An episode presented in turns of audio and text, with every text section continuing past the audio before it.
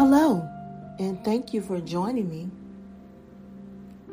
I hope that each and every one of you are doing well who are under the sound of my voice. I want to thank you to all my listeners all over the world who continue to support me from Brazil to Vietnam to the United States to the Republic of Moldova. Thank you. See, oftentimes than not, we continue to search and look for love in all the wrong places. But for the fact of the matter is, you have to, one, love yourself first. And as you begin to ponder on those very words that I just spoke, take this time now to take a deep breath. And as you begin to exhale, think about all the things that you love about yourself. Think about all the things that represent the love that you have for yourself. And as you begin to think about those things, I want you to release any negative thoughts, any negative beliefs, in anything that will cause you to feel that you are unworthy. And as you begin to release those things, I want you to Think about how the God, the creator of this earth, thinks of you. See, when my children were much younger, we would always go out to the beach every Friday. And we would begin to think of positive things and summon those things that we wanted for our lives. And in a symbolic way, we would take our hand and take it to our our head and we would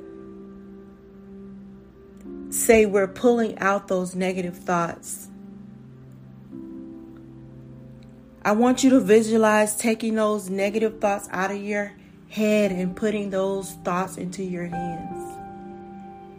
And on the count of three, I want you to release them Release them to the sea of forgetfulness where God says He placed those things. So, as we begin to think about those things that would cause us to feel that we are less than,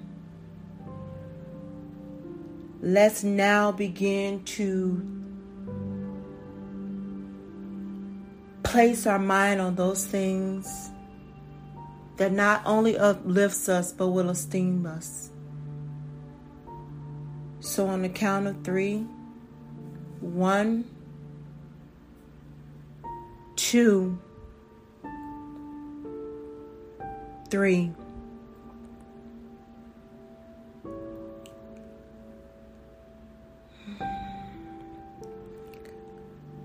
See, God will always respond to the reacher.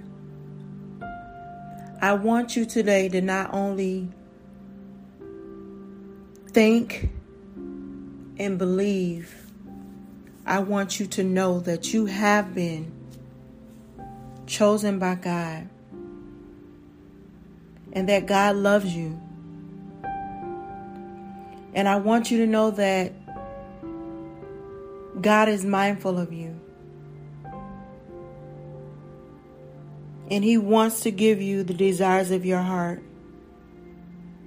That you were made not only in his image, but you were you were made with a purpose.